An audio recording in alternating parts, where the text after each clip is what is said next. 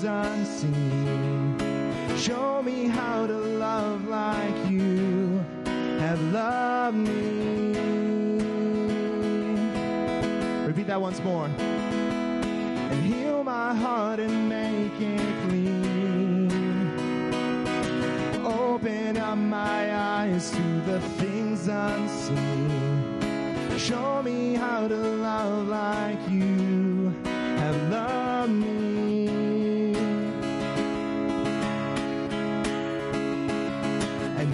My heart for what breaks yours. Everything I am for your kingdom's cause. As I walk from earth into eternity. Hosanna, Hosanna, Hosanna in the highest.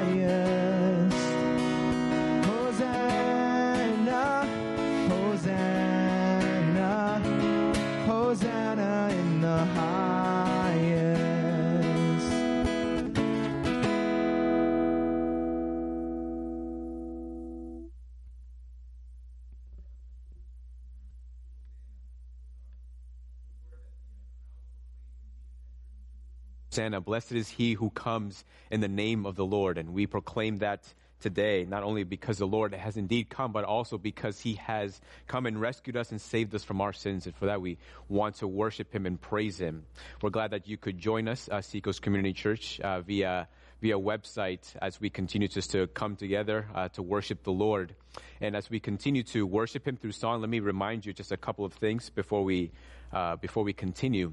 And the first is that on, on Friday, April 24th, is a, a secret church that is at 7 p.m.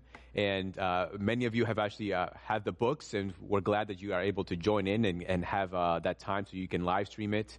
But uh, we do have a few more books left. So if you are interested and you would like a book, please uh, reach out to me or reach out to Reshma, and we'll make sure that you have a book this week. And also, uh, as many of you know, we've been working uh, working through uh, the church, uh, a book by Mark Dever, and we still have some uh, copies. If you would like one, please let me know, and I'd be more than happy to give one to you. So let us uh, just commit this time to the Lord in a word of prayer, and then we will continue to worship the Lord through singing. Heavenly Father, we thank you for coming for living a perfect life, and for dying on the cross for imperfect individuals. We thank you and we want to proclaim your praises today. So we, ha- we ask, Lord, that you would receive uh, this time as a fragrant offering to you. May we worship you with our hearts, with our minds, with our, with our voices, with all that we are. May we lift up ourselves to you, to worship you, to honor you.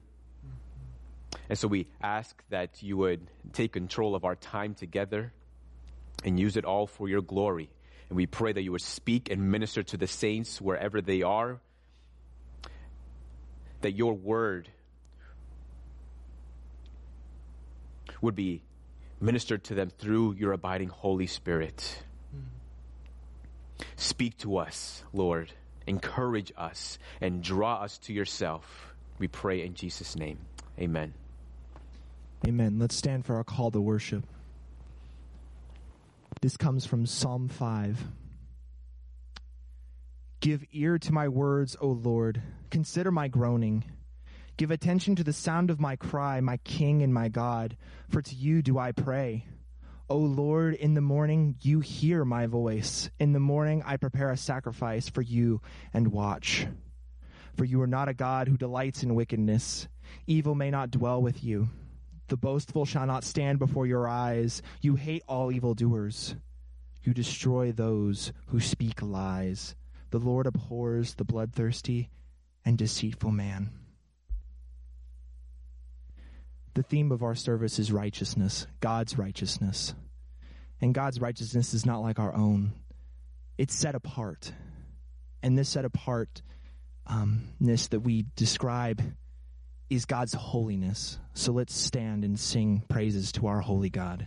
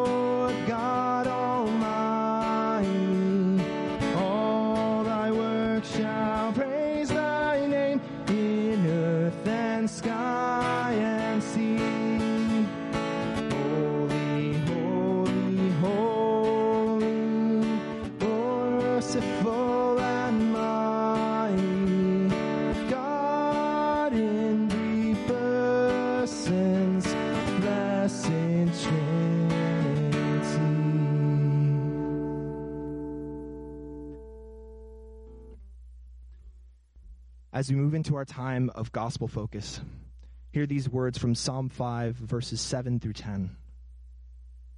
But I, through the abundance of your steadfast love, will enter your house. I will bow down toward your holy temple in the fear of you. Lead me, O Lord, in your righteousness because of my enemies. Make your way straight before me. For there is no truth in their mouth. Their inward, the inmost self is destruction. Their throat is an open grave. They flatter with their tongue. Make them bear their guilt, O God. Let them fall by their own counsels. Because of the abundant abundance of their transgressions, cast them out, for they have rebelled against you. We each were once rebels before God. But thanks be to our Lord and Savior Jesus Christ, for he came and he died on our behalf, taking upon us the price of our rebellion. And now we are free to sing praises to him. So let's sing of the fount of all of our blessings.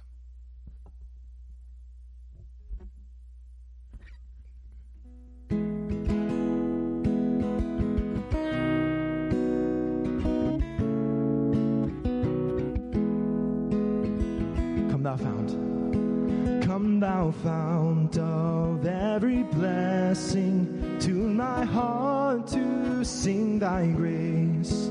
Streams of mercy never ceasing, call for songs of loudest praise. Teach me some melodious sonnet, sung by flaming tongues above. Praise the name I'm fixed upon it, mount of thy redeeming love. Hitherto thy love has blessed me, thou hast brought me to this place, and I know thy hand will bring me safely home by thy good grace. Jesus saw me when a stranger, wandering from the fold of God, he to rescue me from danger interposed his precious blood. Oh, to grace, how great a debtor daily I'm constrained to be. Let thy goodness, like a fetter, bind my wandering heart to thee. Prone to wander, Lord, I feel it. Prone to leave the God I love. Here's my heart, Lord, take and seal it. Seal it for thy courts above. On that day when free from sin, I shall see thy lovely face, full arrayed in blood washed linen. How I'll sing thy sovereign grace. Come, my Lord, no longer tarry.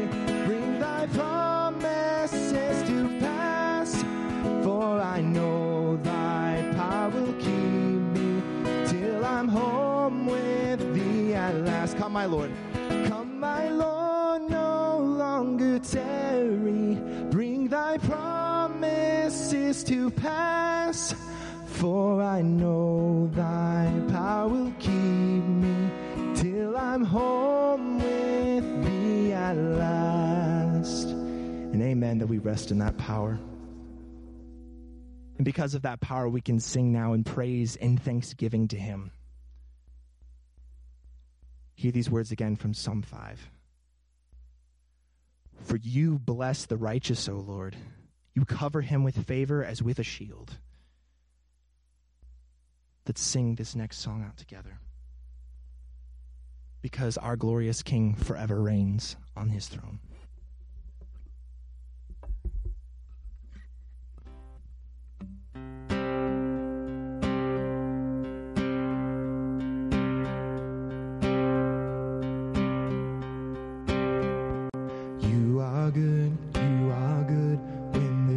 nothing good in me. You are love, you are love on display for all to see.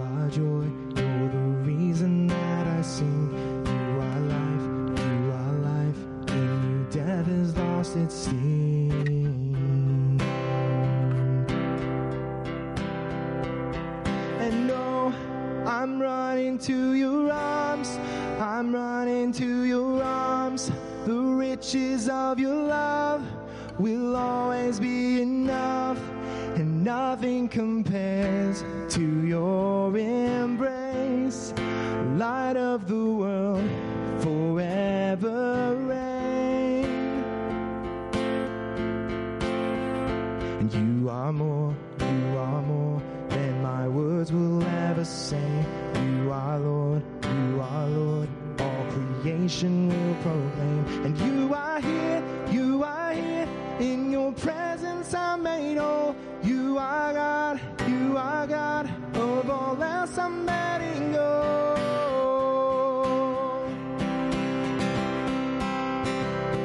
And no, I'm running to your arms. I'm running to your arms. The riches of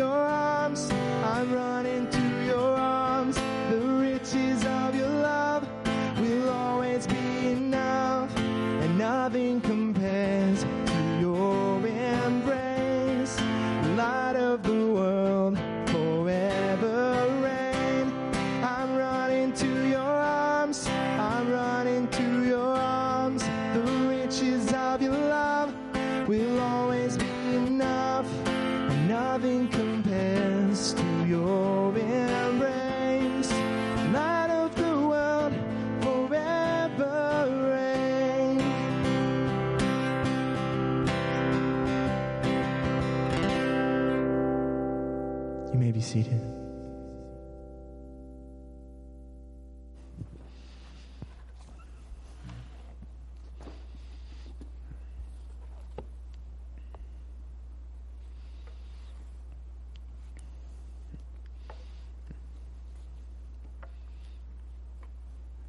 I want to read those passages again in Psalm 5. Psalm 5:1 says, "Give ear to my words, O Lord. Consider my groaning. Give attention to the sound of my cry, my King and my God, for to you do I pray. O Lord, in the morning you hear my voice. In the morning I prepare a sacrifice for you and watch." Verse 11, let all who take refuge in you rejoice. Let them ever sing for joy and spread your protection over them, that those who love your name may exult in you. For you bless the righteous, O Lord. You cover him with favor as with a shield. Let's go to the Lord and pray.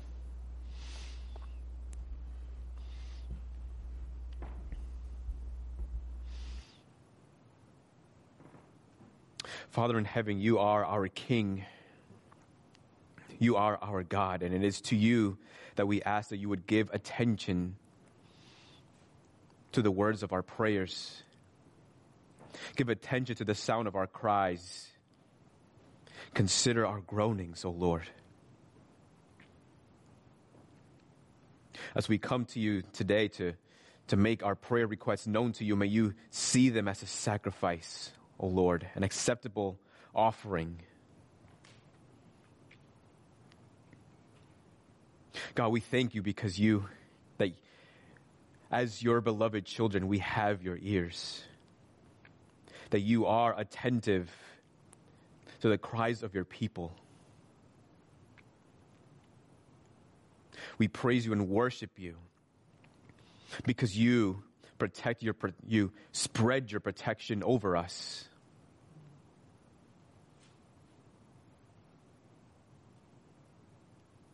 And it is in you that we take our refuge.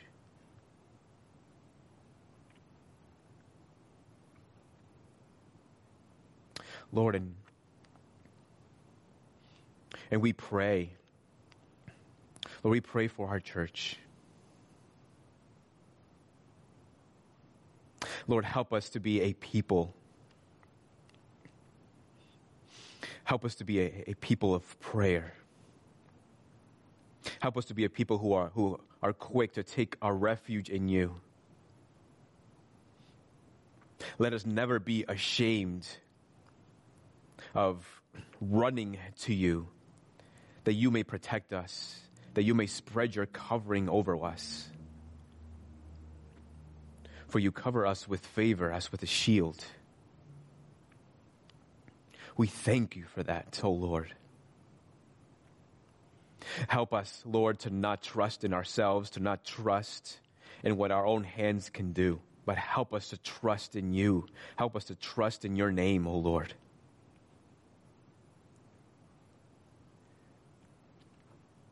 We pray that we would not wait until things are dire in our lives, until there is anxiety and distress in our hearts to come to you, Lord, but that we would always come to you in times of plenty or in times of few, in times of joy and, and gladness or in times of sorrow and pain. Because we need you, Lord. We need you at all times, in all places.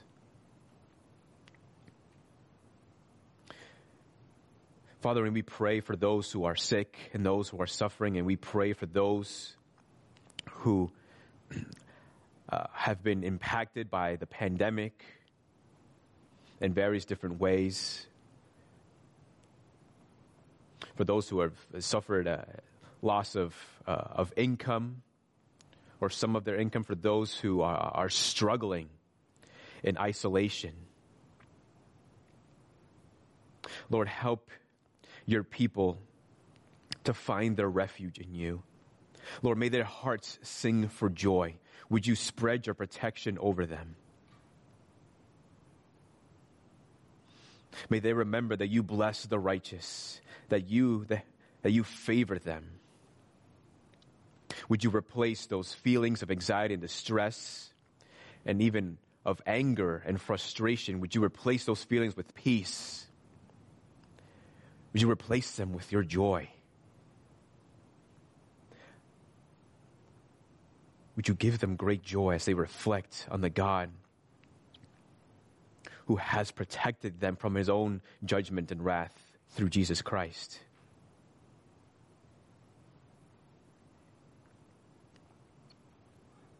Father, and we pray. We pray that we would, that our, our, our love for you would increase, would just abound more and more. the hearts of your church would be united to sing of your joy. Father, we pray. We pray for uh, church planters uh, worldwide. For, for these are trying times, Lord, as, as church planters and leaders are trying to start up churches and trying to continue to preach the gospel and, and find other Christians who are looking for a good church home. As churches are struggling to, to build a solid foundation and, and trying to find the, the funds and the resources required, especially in a time like this, Lord, would you spread your protection over them? Would they find refuge in you? Lord, would you be gracious to them and provide for them?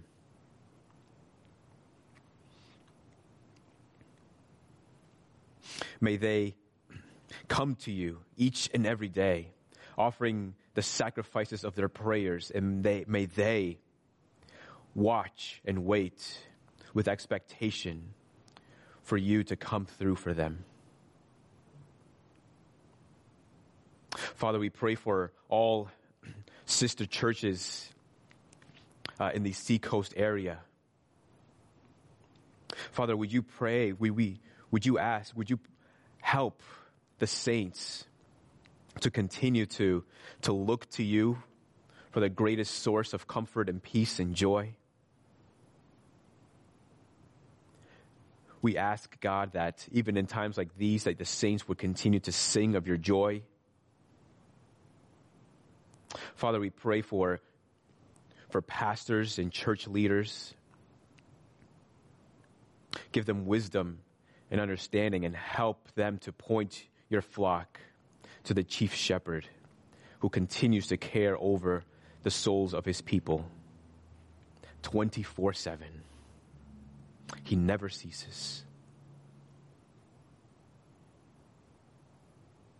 Father, we pray for we pray for our nation.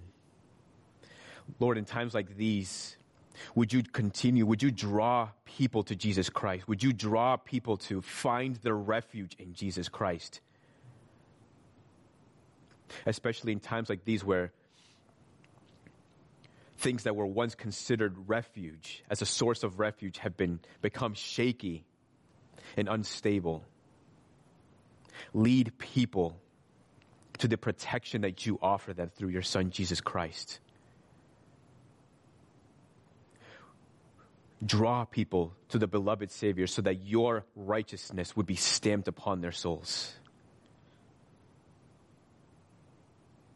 Father, and we pray for continued wisdom and insight for, for our leaders, uh, for governors, Lord, as they strategize and try to uh, put a plan together in order to, uh, to start the economy back up again. Father, we pray that you would guide them in these steps and that they would be able to continue to work out what is best for what is both beneficial for the, for the health of everyone, but also for the economy. Lord, and we pray for doctors and nurses. Lord, would you sustain them? Would you help them? Would you protect them? Would you energize them, Lord, as they continue to work many upon many hours in helping the sick? Lord, would you provide abundant resources for hospitals to be able to take care of the sick?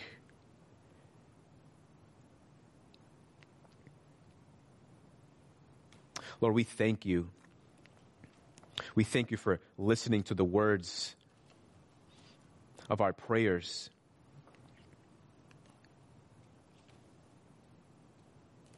God, we thank you that you even take delight in hearing the prayers of the saints.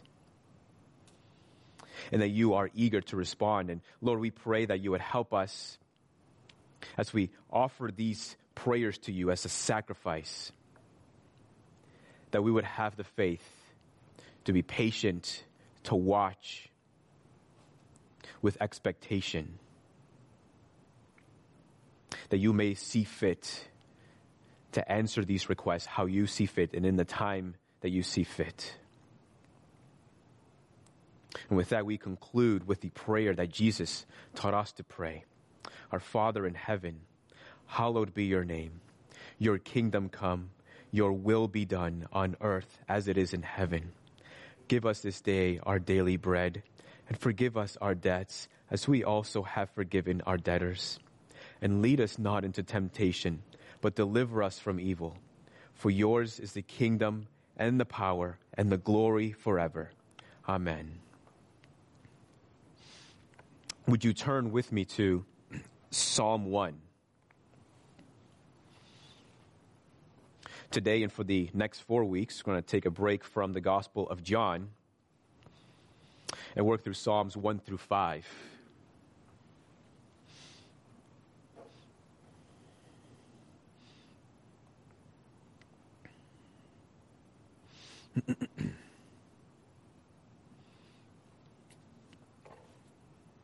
Psalm 1, verse 1. Blessed is the man who walks not in the counsel of the wicked, nor stands in the way of sinners, nor sits in the seat of scoffers, but his delight is in the law of the Lord, and on his law he meditates day and night. He is like a tree planted by streams of water that yields its fruit in its season, and its leaf does not wither. In all that he does, he prospers. The wicked are not so, but are like chaff that the wind drives away. Therefore, the wicked will not stand in the judgment, nor sinners in the congregation of the righteous.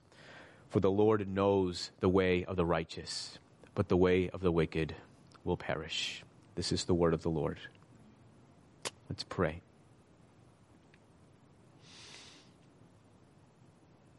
Heavenly Father, we thank you for you are good to us. You cover us with favor.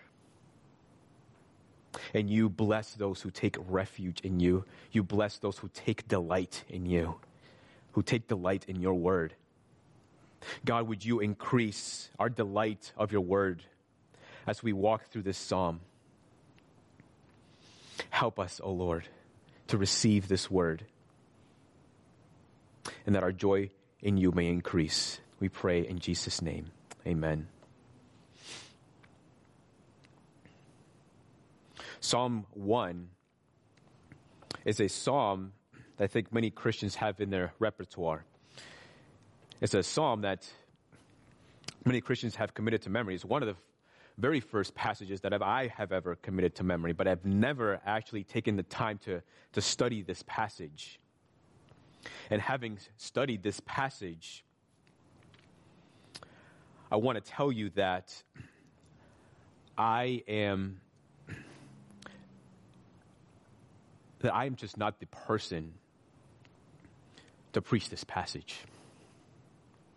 Having studied this passage, I've just become increasingly convicted by it to this very day, to this very moment as I'm speaking to you.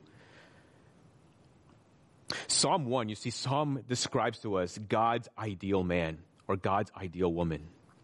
It's a fitting introduction to the book of Psalms. And so I come to you and I, I preach this message, this passage to you, not as somebody who has attained it, not as somebody who is even considers himself close to this ideal. But I preach this passage to you as,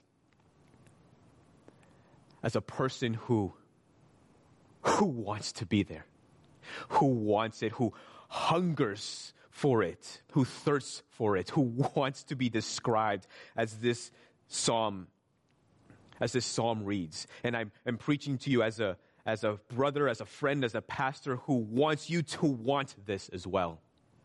I want you to hunger to be, to, to strive for this ideal. I want you to thirst for this ideal.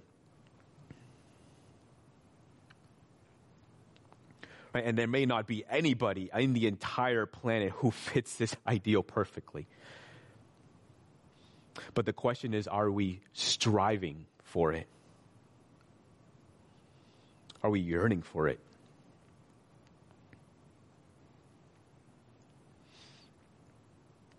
And so, there's three things, and I, I honestly, I, I, don't even know if I'll get through all the content, but I, I will try as hard as I can. But there's three things that the blessed, this blessed man is. He is most happy. He is most prosperous and also known by God. So again, I want you to to hunger for this as much as I do, as much as I want for you.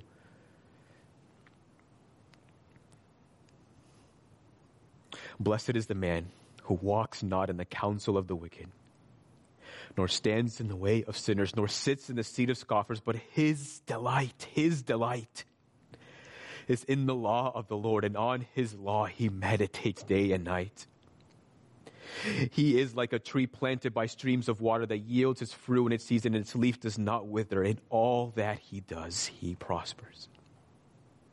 The wicked are not so, but are like chaff that the wind drives away. Therefore, the wicked will not stand in the judgment, nor sinners in the congregation of the righteous. For the Lord knows the way of the righteous, but the way of the wicked will perish. This blessed man, and we'll get to blessed, what that means a little bit later, but this blessed man is most happy.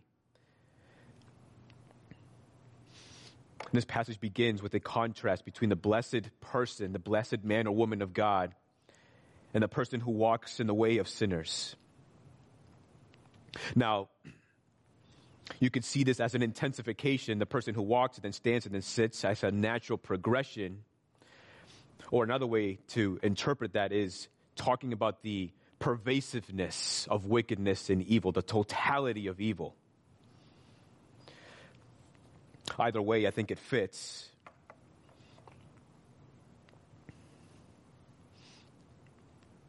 But look at the nouns the nouns that are used. And they're all the same. I mean, they're all describing the same person a wicked person, a sinner, and a scoffer. So, this person, this person who walks in the way of the wicked, who stands in the way of sinners, who sits in the seat of scoffers, right? This is obviously not a person who is blessed by God. And how we determine, how we define blessing is a different matter. Because this person, this person who walks in the way of wicked, definitely considers themselves, might consider themselves as a blessed person.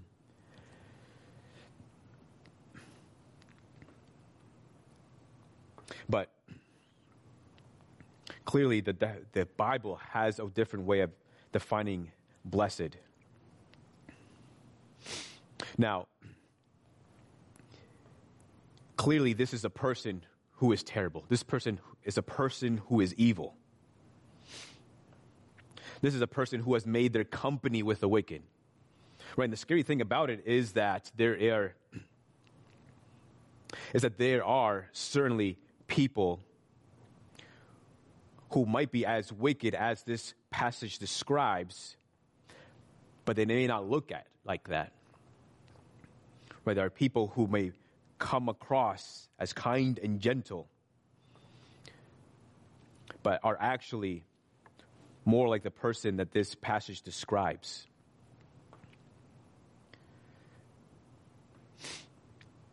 Wicked, a sinner, and a scoffer. And a scoffer is one who actually looks down on those who do good, who scorns at those who do good. So not only is this person doing evil, but also shuns and even pokes fun at those who do good. Now, thankfully, nobody, not nobody, but thankfully, most people in the world are not as bad as they could be. Right? Because of the sheer common grace of God, nobody, we even ourselves, are not as bad as we could be. And even today, as we are reading this passage, if we're reading this, the description of this wicked person, right, we might say that there, are, there isn't anybody in our lives that we can describe this way. And we certainly wouldn't describe ourselves in this manner or in this way. But the Bible has is, defines wickedness not so not as narrowly as you and I might, might define it. In Numbers 14, verse 34, this is after the spies go out into the land to look at the land, the land that God promised to his people. So the spies come back and give a report about the land that is fruitful, that is plentiful, that this is a wonderful land, but they also talk about the might of the people, the strength of the people. And so they, they, they, they start panicking. They start stirring fear into the hearts of everyone. And this is what it says in Numbers 14:34. According, this is the judgment of the Lord according to the number of the days in which you spy out the land, 40 days, a year for each day, you shall bear your iniquity. 40 years, and you shall know my displeasure. I, the Lord, have spoken. Surely this I will do to all this wicked congregation who are gathered together against me. It's just simply because the people will not trust in the Lord. Even though God had told them that this land is for you, I will give you this land. But instead, they allowed fear to take over their hearts, to no longer trust in God, and therefore God considered them to be a wicked people. In Deuteronomy 9:27, this is looking back to the abomination of the golden calf that people created and began to worship it. It says, Remember your servants, Abraham, Isaac, and Jacob. Do not regard the stubbornness of this people or their wickedness or their sin, lest the land from which you brought us say, Because the Lord was not able to bring them into the land he promised them, and because he hated them, he has brought them out to put them to death in the wilderness. For they are your people and your heritage, whom you brought out by your great power and your outstretched arm. Right, so the Lord was seeking to, was going to judge his people, blot them out, actually. It began again with his servant Moses. But Moses intercedes for the people. And God considers the people to be wicked because they have worshiped an idol, because they have worshiped someone other than God. In Matthew 18, the parable of a master who's, who forgives the debt of one of his servants. And then that servant goes around to one of his own servants and doesn't forgive his debt. Instead he, instead, he throws him into prison. And the master goes to his servant and he says, You wicked servant, I forgave you all that debt because you pleaded with me. So the servant is considered a wicked person because he should have forgiven his own servant just as he has been forgiven.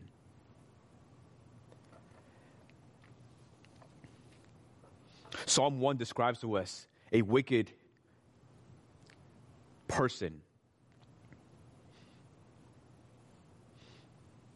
But let us not be so quick to say that this is not talking about me, that I don't fit into this. Because even though, right, you have the righteousness of Jesus Christ covering you, there are certainly times where you, though you may not be identified by wickedness, you still do some wicked things. Maybe you fail to trust in the Lord. Maybe you fail, maybe you withhold forgiveness from somebody who asks for it. Maybe you have failed to trust in the Lord and to do His will. Instead, you decide to do your own will or your own thing. Right? Even every form, any kind of sin can be considered as wicked. And the thing about evil, the thing about sin is that it is enticing, right? Let's be honest. Sin is enticing. If it wasn't, then you and I would sin a lot less. But there is an enticement towards sin, something like that brings some sort of pleasure or some sort of relief or brings some sort of temporary, immediate gratification or temporal possessions or treasures. It is enticing. And I think this is the case with those who commit themselves to a wicked way. The one that is described here in Psalm chapter 1, in Psalm 1. This is somebody who finds wickedness enticing and gives their life to it. And let's be honest, wickedness does bring some sort of gratification and relief and immediate pleasure. It's not that the way of the good brings no pleasure at all, but wickedness has a way of bringing immediate gratification and immediate worldly possessions. And that's what makes it so enticing. Hence, one of the struggles that we see in the scriptures, particularly we see in, the, in, in, Job, is, or in the Psalms also, is how the wicked can prosper. Why is the wicked allowed to prosper? Right, in that sense, they're, they're blessed, right? They're blessed. But the Bible has a different way of defining what it means to be blessed.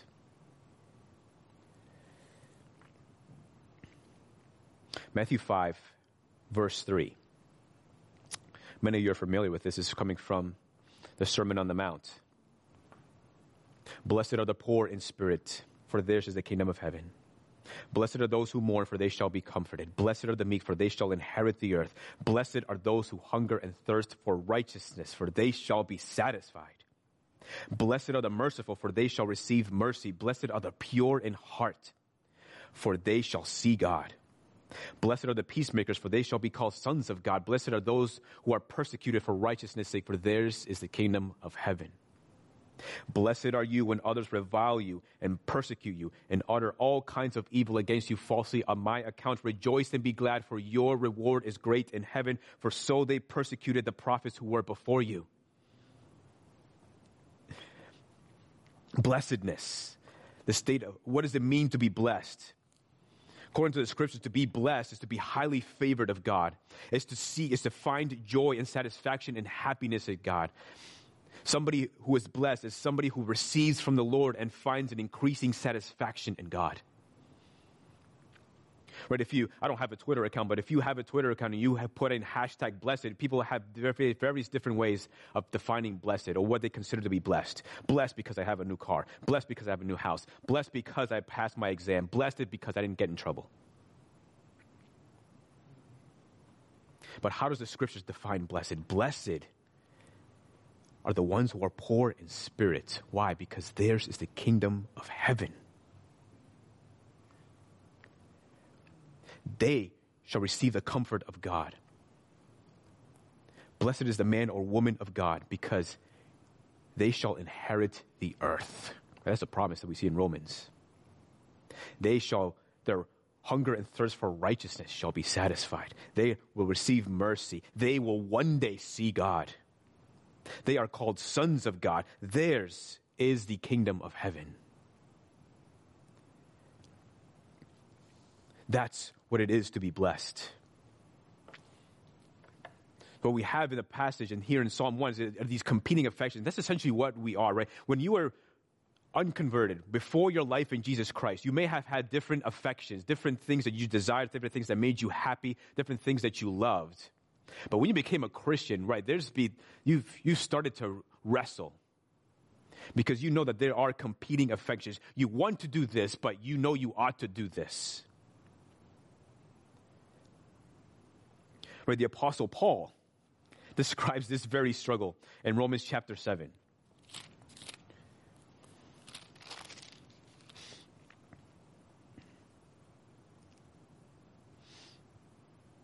For I do not understand my own actions, for I do not do what I want, but I do the very thing I hate. Now, if I do what I do not want, I agree with the law that it is good.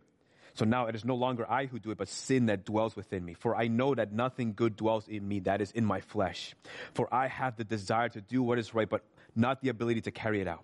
For I do not do the good I want, but the evil I do not want is what I keep on doing. Now, if I do what I do not want, it is no longer I who do it, but sin that dwells within me. So I find it to be a law that when I want to do right, evil lies close at hand. For I delight in the law of God in my inner being. But I see in my members another law waging war against the law of my mind. Right, there is a com- there are competing affections in the life of a Christian. And it doesn't mean that you're not a Christian, that you're struggling. It actually assures you that you are. Because if you were not struggling, to do the will of God or to do your own will, to do the will of the Spirit or to do the will of the flesh, if there was no struggle, then you would have something to be concerned about. If you were always, always giving yourself to the will of the flesh.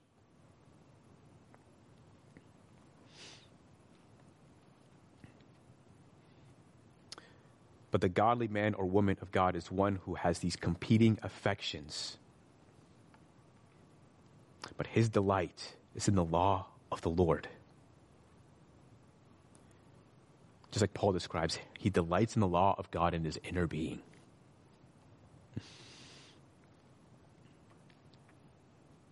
So then you see this the wicked may consider themselves blessed because of what their own hands have accomplished for these immediate gratification, these immediate pleasures. But the blessed man, the, the one that is described here in Psalm 1, is a person who is blessed in a different manner, one who has solid happiness, solid joy in things that are much more substantial, and things that are even not enjoyed in the here and now. Enjoyed in the sense that they're coming, but they haven't received the fullness of it yet.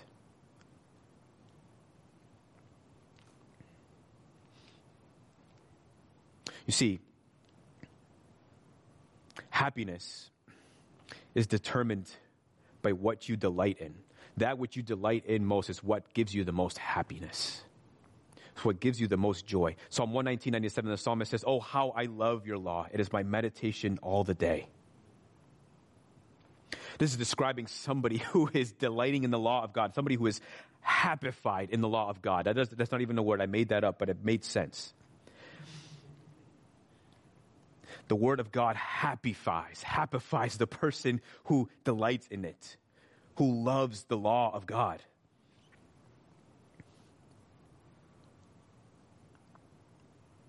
So the man who is blessed, or the woman who is blessed, is one who finds great delight, who finds great joy in God's word. So I ask you, I mean, how happy are you? How happy have you been lately? Where do you find your greatest happiness, your greatest source of joy? And are you finding it in God's Word?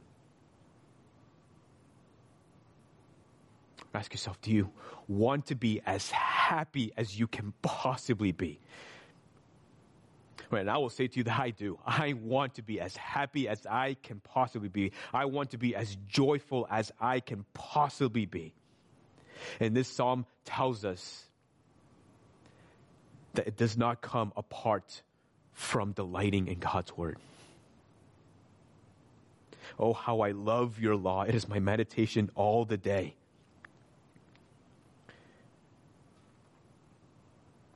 His delight is in the law of the Lord, and on his law he meditates day and night. Meditation is a very good thing. Setting aside time to think deeply on the word of God is a very good thing. I commend that spiritual discipline to you. You should practice that on a regular basis.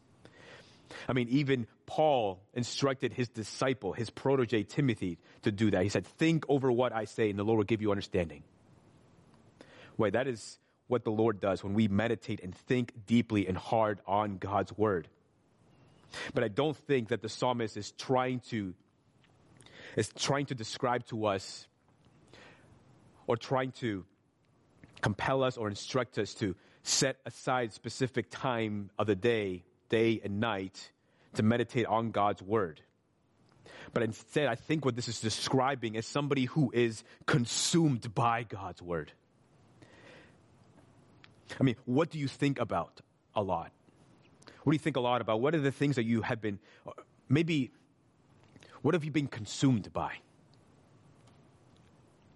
Have you been consumed with stress and anxiety and worry, maybe because of the pandemic? Are you thinking a lot about financial security?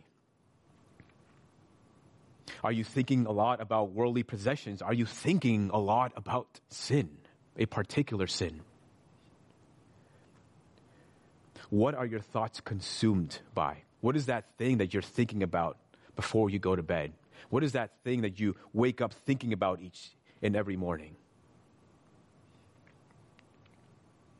The psalmist is describing to us a person who is consumed by the word of the Lord, so that he cannot help but think about it all day and all night. It's similar to that passage that says pray without ceasing. It's not telling us that you should be praying 24 7, but it's a person describing an action or a posture of the heart of somebody who is praying regularly throughout the day, somebody who is always connected to God. And so the person who meditates on the word day and night is somebody who cannot help but think about the word.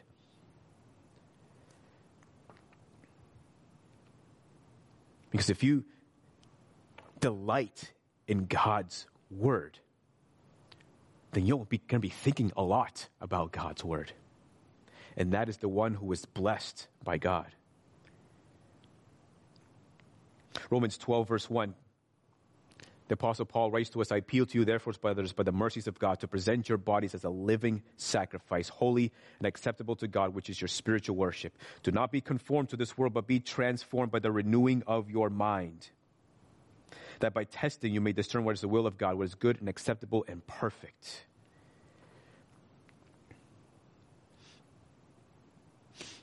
To the Christian, there is there are no secular endeavors. There is nothing that is untethered from God. Everything is connected back to God. From parenting to your secular job to being a husband or wife to being a friend to hanging out with people. Everything is tethered to God. So, another, so the Christian, this is the words that never come out of the person who delights in God's law and meditates on God's law day and night. Somebody who's consumed by God's word. He never, ever, ever, ever says, I need to take a break from God.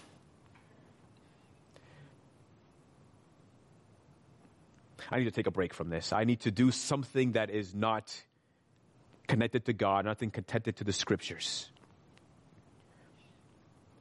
That Christian never says that because he means to present his life as a living sacrifice to God in everything that he or she does. Because his aim is to glorify God. Because he delights in God's word. Jesus says in John 14, 15, if you love me, you will keep my commandments. If you love me, you will keep my commandments. Somebody, right, if you love the Lord with all your heart, soul, mind, and strength, right, His word, another way to see that is that, another way to say that is you will keep my word. If you love me, you will keep my word. A person who delights in the God's law or in God's word is somebody who loves the Lord and will keep his word. Because he loves God. He loves the Lord.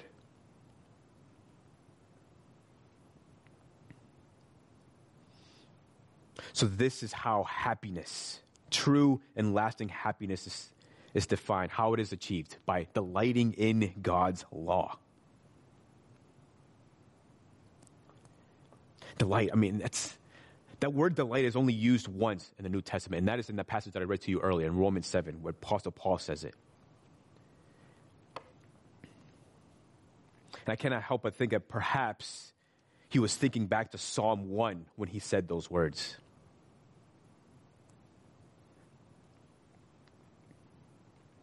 And here, the word delight, and interestingly, I'm going to get a little technical here, but in the so in the Hebrew, the word there for delight, or at least in the in the Greek translation of the Hebrew, the word delight there actually means will. It's the same word used for will. So then, what could that mean? But his will is in the law of the Lord. Your will. Your will encompasses your mind and your heart. That which you will to do, you will do. Because it is, it, it is much more than just a desire, but you're compelled to. So your will, the person's will, is tethered to the law of the Lord and on his law he meditates day and night.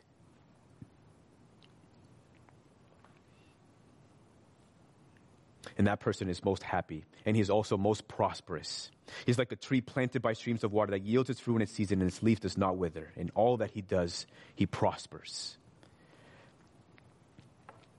So, such a blessed person, such a blessed man or woman of God is compared to a tree, a strong and vibrant and fruitful tree that is planted by streams of water. This is a tree, right? This isn't a tree that you or I planted, but this is a tree that is planted by the Lord.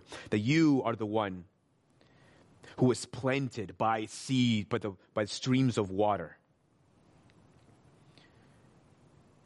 And prospers. Right? And that's not taken, that's, that's not, does not mean prosper with material blessings. That does not even say or tend to communicate that you are prospered immediately here in this life. Where the scriptures do not promise us that we will have everything that we want. That's not what this passage is about. But the tree that is planted by streams of water is always prosperous in that he's always growing, he's always maturing, he's always producing fruit. His leaves never, ever wither. So that even in storms of life, even in calamities in life, even in stress and anxiety, that the blessed person who delights in God's law and meditates on that law day and night, who's consumed by the word, that no matter what that person goes through, that even in times of suffering, that person can continue to grow and mature. And because that person's delight is in the law of the Lord, that person, their aim is to follow the law of the Lord. And in that, they will always prosper. But the wicked in comparison, right, they're like chaff that the wind drives away. Right, so if you, if so, the Christian is like a stone, and the wicked like a sheet of paper that if you threw both in the air, right, the stone would come down.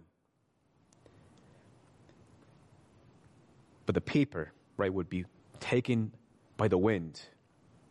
That's what the wicked is like. The wicked are unstable. They have no solid ground to stand on. Chasing after one thing, after another, after another, after another.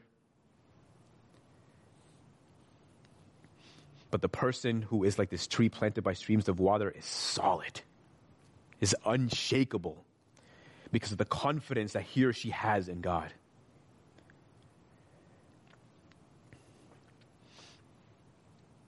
And this person is also known by God. The wicked will not stand in the judgment, nor sinners in the congregation of the righteous, for the Lord knows the way of the righteous, but the way of the wicked will perish. In the judgment, the wicked will not stand. Nor will they have any place in the fellowship of the righteous. They will not be together. Just that the Lord, because the Lord knows the way of the righteous, right? The Lord is intimately acquainted, is what that means, with the righteous. God Himself is righteous. God Himself is good. He is holy. So he knows better than anyone the difference between righteousness and wickedness, between good, between evil, between holiness, between sin. And those whom he knows very well are those who are stamped with his righteousness that comes through faith in Jesus Christ. He knows them personally. He loves them and he invites them into that congregation of the righteous. They are the ones who will stand in the judgment.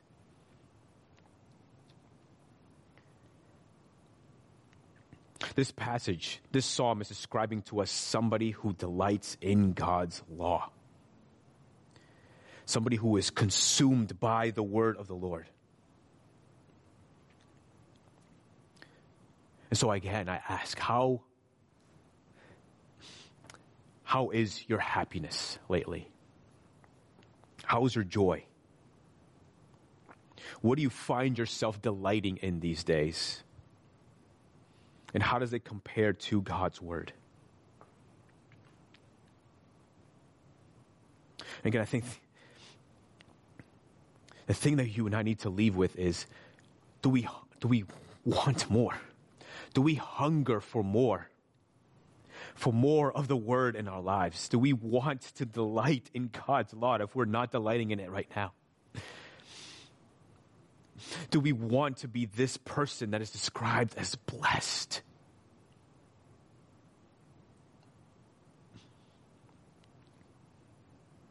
So let me give you some practical ways to increase your delight in God's word.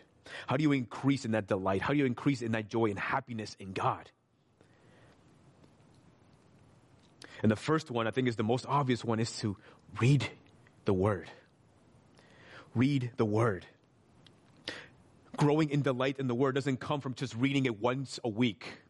I'll tell you that much. It doesn't come from reading it once every two weeks or once every month. But if you want your joy to your joy in the Lord and the word to increase, then you must be in the word regularly. Because the word is the means by which we know Jesus.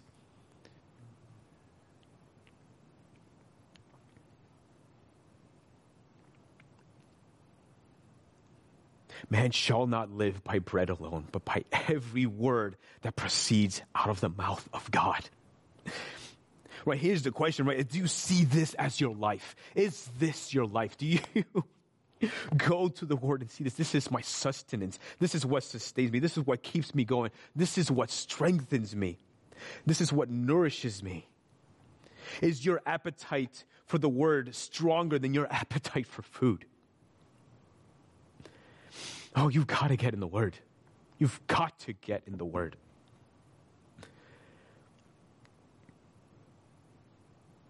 And think, think about Jesus. Think about that beloved Savior who died on the cross for your sins. Think about the gospel.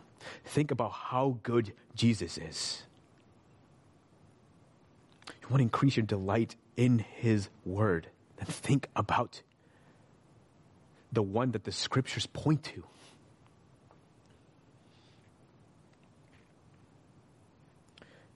So spend time in the Word, think about Jesus, spend time with people who love Jesus. I don't, I don't know if you've ever had that feeling of being around somebody, you may not have their particular, you may not have the, the same interests, but they're describing a particular interest, whether it's a hobby, whether it's cards, whether it's art or whatever it is, and you, you, you listen to them and you watch their facial expressions, you can tell that this person loves whatever it is that they're interested in. And that even, even for you, right, it gets you a little bit excited. It's almost kind of infectious. If you want to increase in your delight in the word, spend time with people who love Jesus, who delight in his word. Hey, let's just get together. Can we just talk and let's just talk about Jesus? Let's just talk about His Word. What have you been learning? How have you been growing? What has Jesus shown you lately?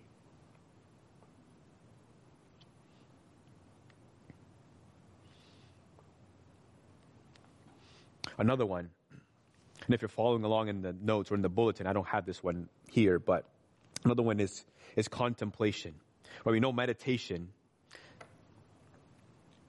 Some meditate on the scriptures, but I wonder how many contemplate.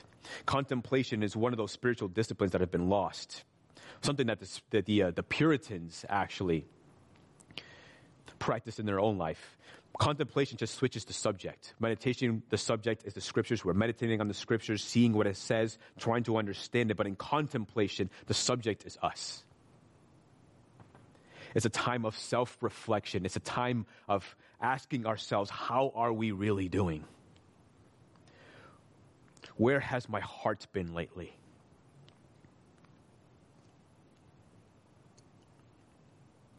What have I been struggling with? I see this truth in the scriptures. Have I been practicing this in my life? What sins do I need to repent of? Do I have any idols in my heart?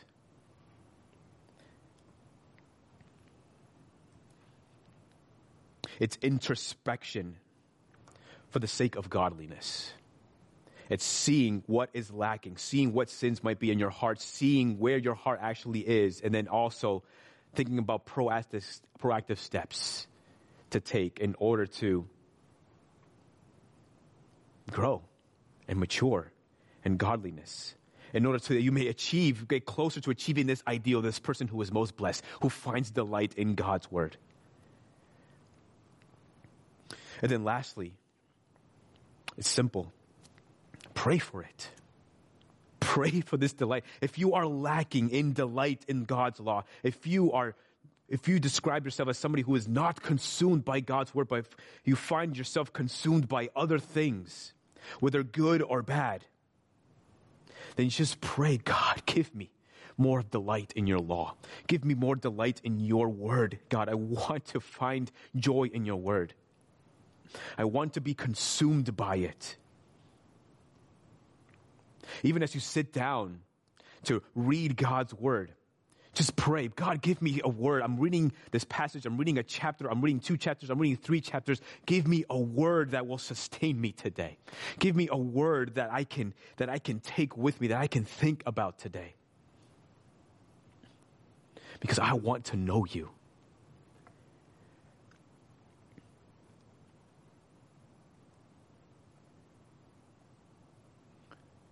Find your greatest delight in God's word so that you may be so you may be consumed by God's word.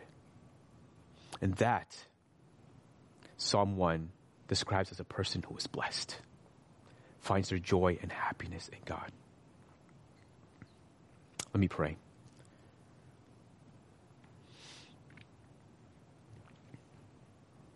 Lord, we want to be as joyful as we can. God, I, I just, I can't believe that the God of the universe would even want us, would care enough about us to want us to be happy in Him. God, so we pray for that. We pray for increasing joy. We pray for increasing happiness that is not determined by outside circumstances, that is not determined by a stimulus check, that doesn't come from worldly possessions or treasures, and especially does not come from sin, but a happiness that comes only from you. This happiness is a gift. So we pray, God, we ask, we plead, Lord, that you would be gracious to us and give us this joy, to give us this happiness. And may we be a people who find our greatest joy in your word. May we be a people who are consumed by your word. We pray in Jesus' name. Amen. Let's stand and worship together. This is your story and this is mine. A thousand times I've failed, to your mercy should I stumble again, still I'm caught in your grace. Everlasting, your light will shine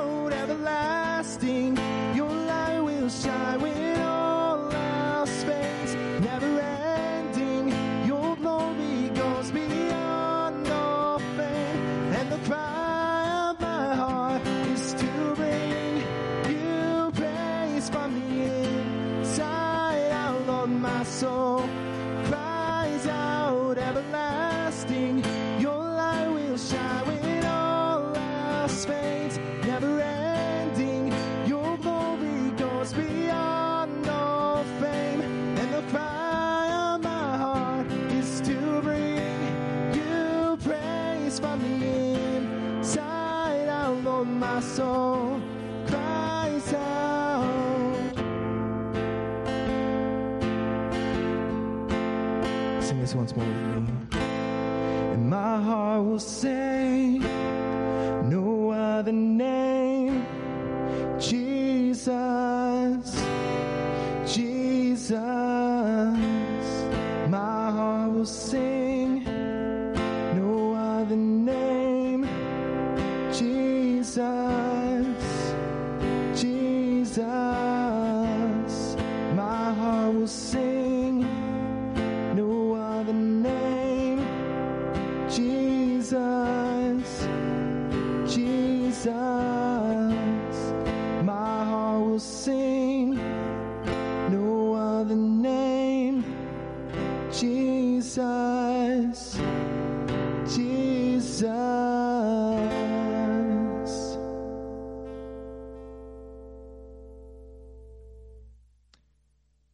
this word of benediction.